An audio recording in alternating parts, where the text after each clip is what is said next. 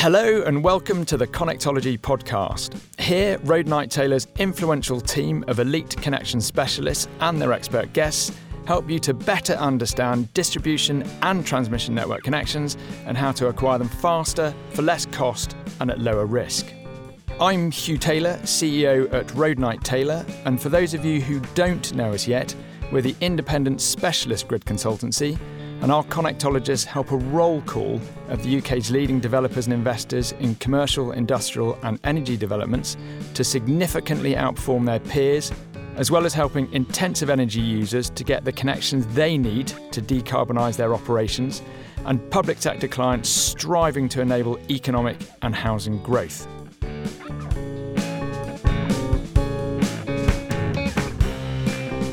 Today, we're talking about the upcoming changes to how connection charges are calculated at distribution level. These changes will present both significant risks and significant opportunities, both to existing connected projects, that could be energy generation, storage, commercial, industrial, and data centre sort of demand led schemes, as well as accepted but not yet connected projects, and those that haven't even yet been applied for. This is a huge topic for which we're shortly delivering a whole programme of webinars um, called Game or Be Gamed. There'll be many winners and many losers as a result of decisions made regarding significant code review. Millions will be won and lost on individual projects. And this very brief introduction, for which I'm joined by Pete Aston, is aimed to help you get a sense of what development directors and investment directors need to be thinking about in order to come out on top. Pete is one of Roadnight Taylor's connectologists and joined us last year from Western Power Distribution, now National Grid Electricity Distribution, where he headed up the primary system design function responsible for the system planning, so that's extra high voltage um, network reinforcements and all connections to the um, extra high voltage network.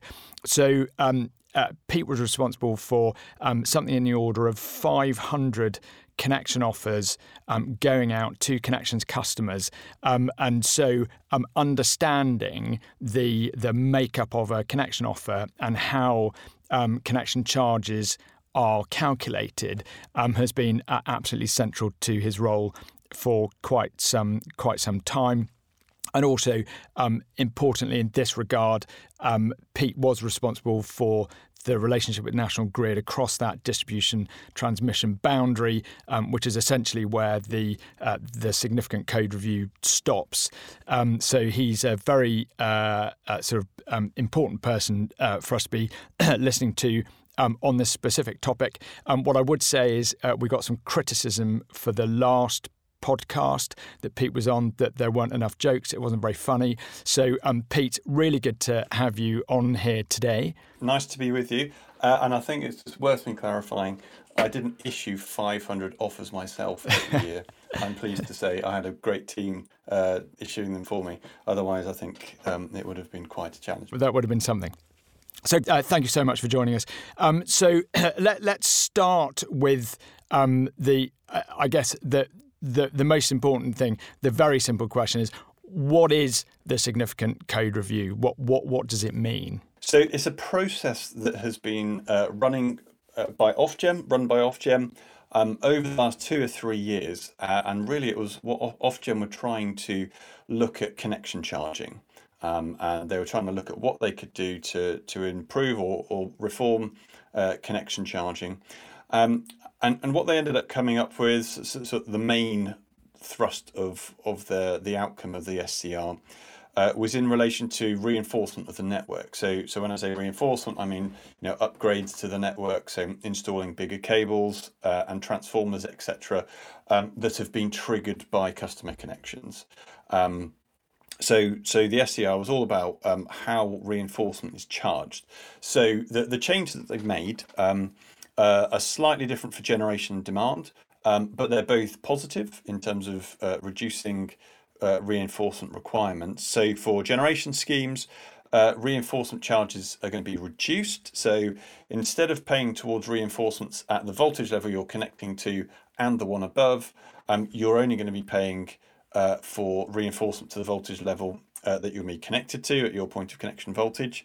For demand customers, um, reinforcement charges are being removed altogether, uh, completely removed.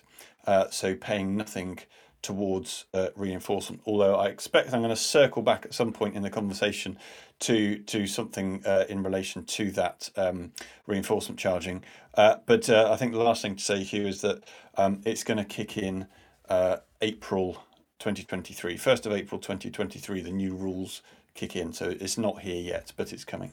Yeah, and, and and and coming very fast. I think we've been talking about this with the network operators for for years now, um, and it's suddenly about to come charging around the corner. And I think um, everyone's uh, a little bit concerned about the impact that it's going to have, and and there are going to be you know clearly some huge opportunities um, and some really big risks that um, that developers and investors are, are going to be facing. You know, doing nothing can be a risk in itself, I guess. So, but if we start just with the with the opportunities, where do you see? And obviously, this is a you know just a short podcast, and so there's only so much uh, detail that you can go into on such a huge topic. But where do you see the biggest opportunities lying for most developers and investors? The, the biggest opportunity is obviously fairly obvious in as much as from the 1st of April 2023, uh, you you could expect to see a reduction in your connection charge because you're not going to be paying towards reinforcement. So,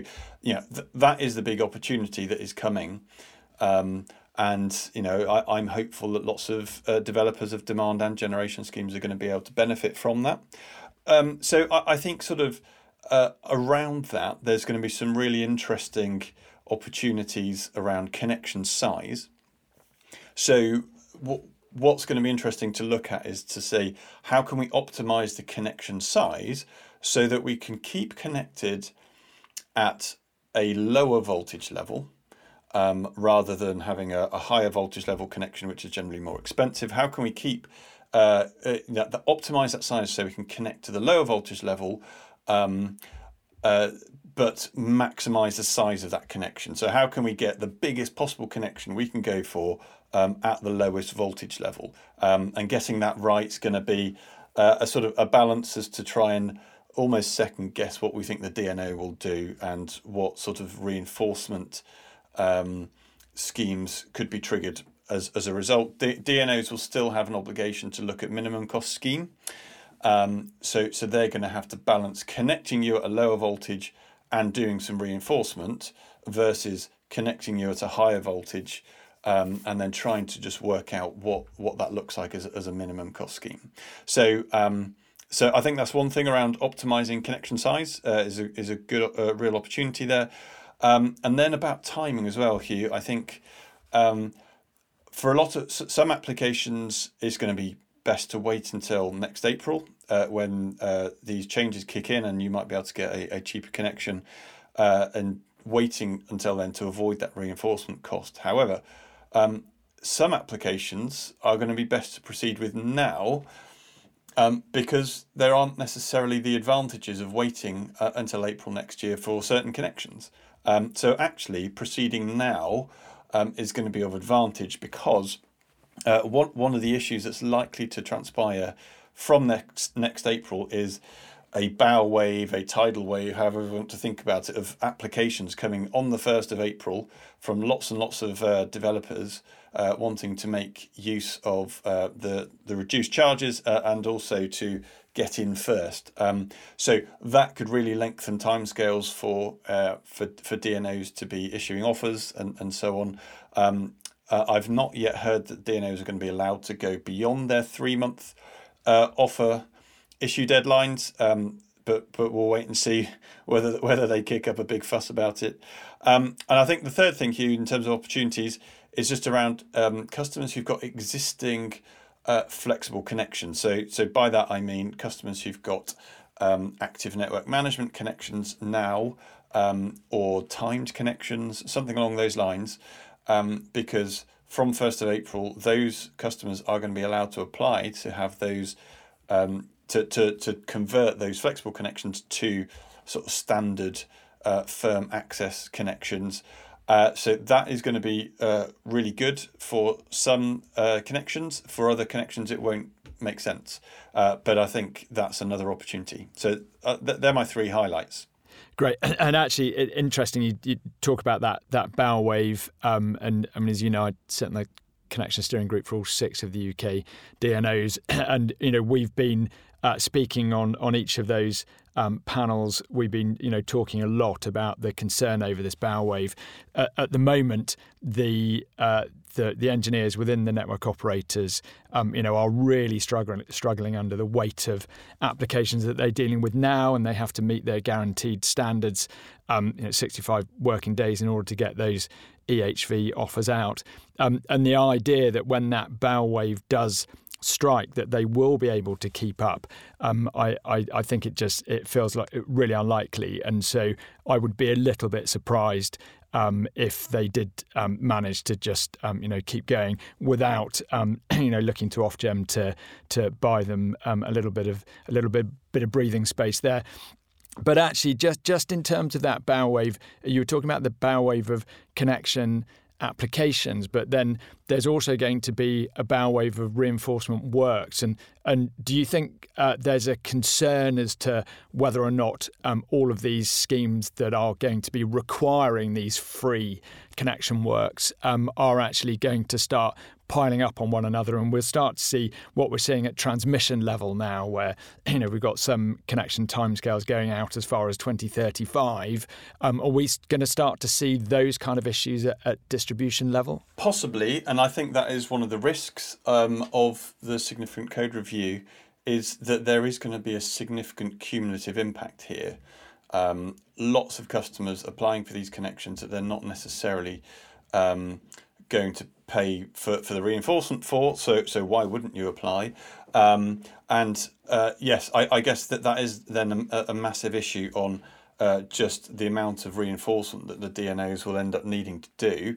And of course, they've only got limited, uh, you know, resource in terms of workforce and uh, funding and so on to actually pay for these reinforcements. So I think that's a real risk um, on this, uh, and I think that then you know leads into um, some of the other uh, questions as well as uh, around uh, things like that. There is there is this idea of flexible access um, that the that is being offered into uh, the SCR that's going to kick in from from next um, April, which is that if you apply for a, a firm access connection, um, so so not active network management, not uh, timed connection. So you know firm access. So you've got access all the time, um, apart from if if your connection's switched off. Um, what DNOs are going to be able to uh, need to offer is some sort of interim flexible access, um, whereby they can connect you prior to that reinforcement work happening. Um, uh, but that flexible access is going to have uh, be capped in terms of its the, the amount of curtailment you would experience uh, and it's going to be time limited as well. Um, and in terms of it, it being uh, finishing after a certain period of time. After that time period has elapsed, um, effectively, if if the DNO hasn't finished the reinforcement, um, they'll have to start paying you for your curtailment. Um, so so actually, I think the risk for um, developers with this is potentially limited um, and might allow uh, earlier connection. But I think we're just going to have to wait and see exactly how that uh, pans out. But I think yes, Hugh, is that is a real risk around that cumulative impact. Good stuff, Pete. Thanks. Let's uh, take a quick break and we'll pick that back up again. If you're liking this podcast so far, you may want to pop over to the Connectology page on Roadnight Taylor's website and sign up to the Connectology newsletter for much more know how, insight, and thought leadership in electricity network connections. The link to this is in the description.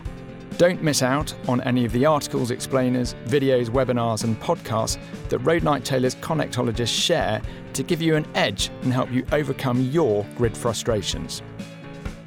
Are there any other uh, of the sort of significant risks? I mean, I guess um, you know, uh, as the way I look at it, that there are going to be lots of winners and, and losers, and I guess the the decisions that are made by developers and investors are going to determine, you know, which side of that of that divide that they fall on with any sort of individual project. But are, are there any other significant risks that, that you think that they should be uh, aware of um, that either would um, befall them if they were being sort of passive or if they were actually um, making a, a, a, a, a firm decision, but it, it, it potentially being the wrong one for, for, for lack of understanding?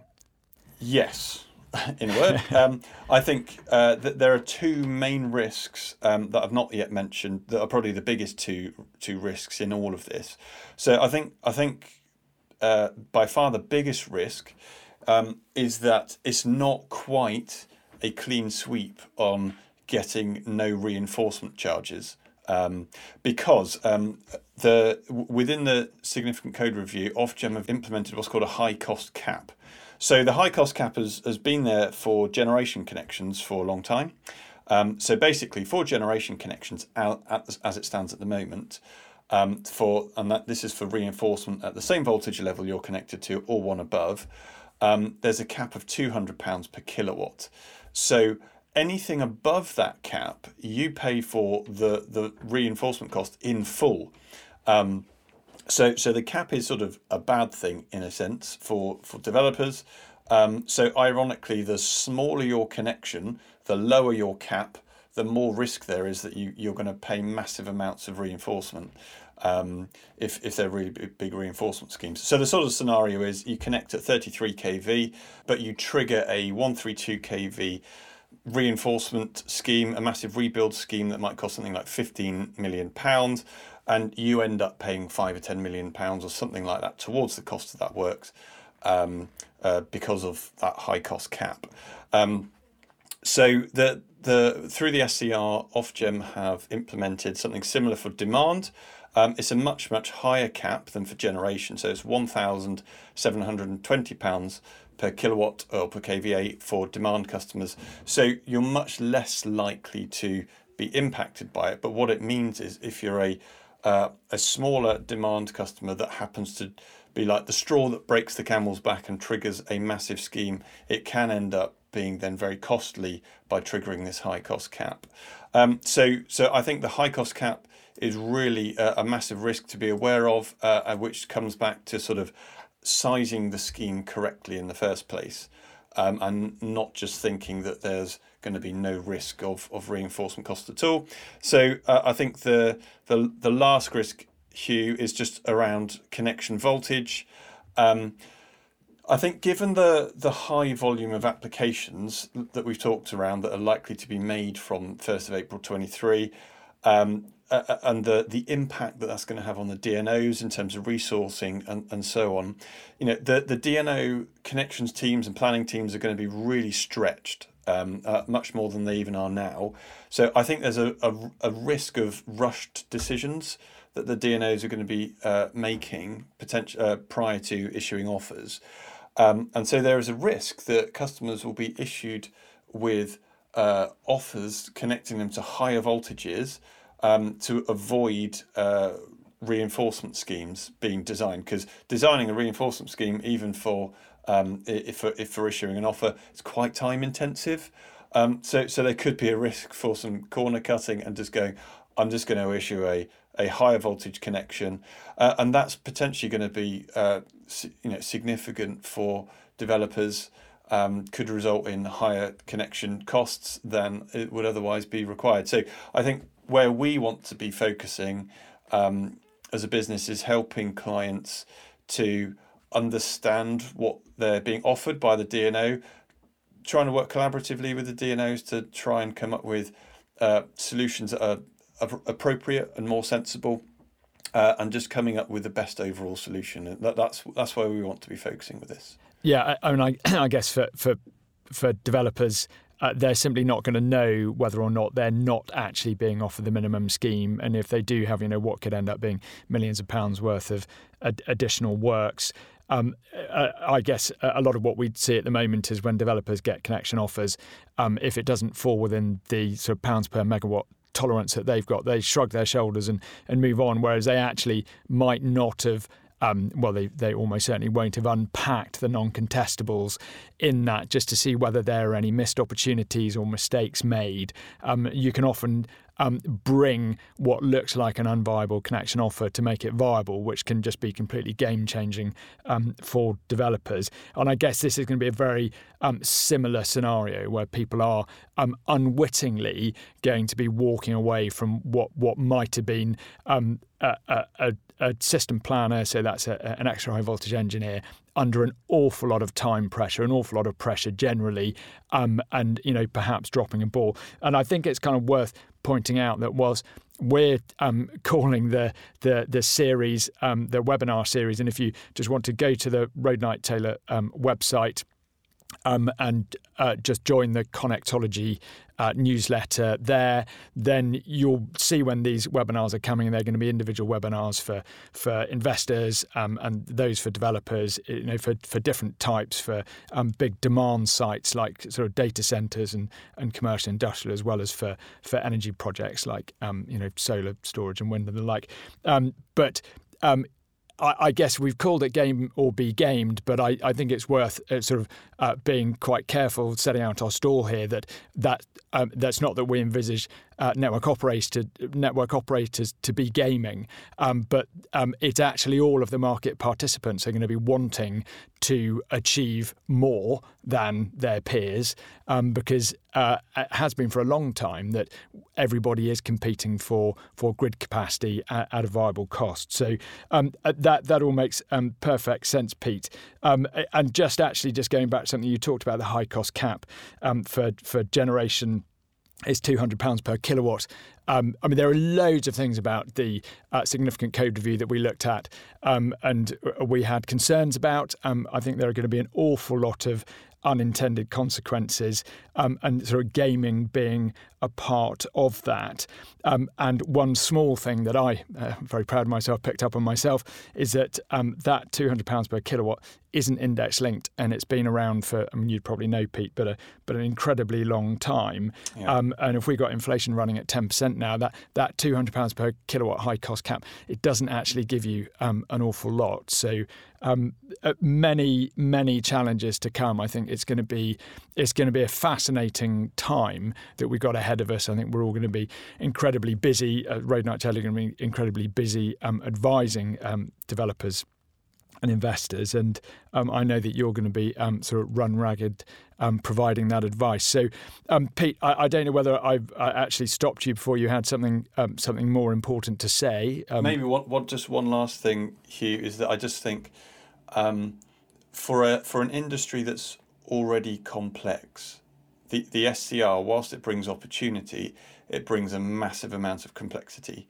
And I think, uh, you know, we're just keen to try and help clients through that complexity because it really is going to be a lot more options to consider, a lot more things to consider from the 1st of April than there are now. Um, yeah, uh, absolutely, and and and thank you, thank you very much for that. And and Pete, um, we between us have managed to fail to bring any jokes again this time, so um, perhaps next time. But um, I'll bring my joke book. yeah, time, if you could, that'd be good. Um, so uh, that was great. Thank you so much. Um, look forward to uh, look forward to talking to you again on the next one, or maybe you might be doing doing the hosting, and I can be just sitting at home uh, listening to it once it's once in the can. So um, Pete, thank you so much. No worries. Thanks. Thank you for listening to this episode of the Connectology podcast. If you found it helpful, please share it with any of your colleagues or connections you think may be interested.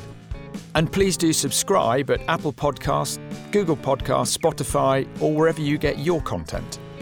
You can find out more about our services at roadnighttaylor.co.uk, link in the description, where you can also sign up to our free Connectology newsletter for more news and thought leadership in network connections.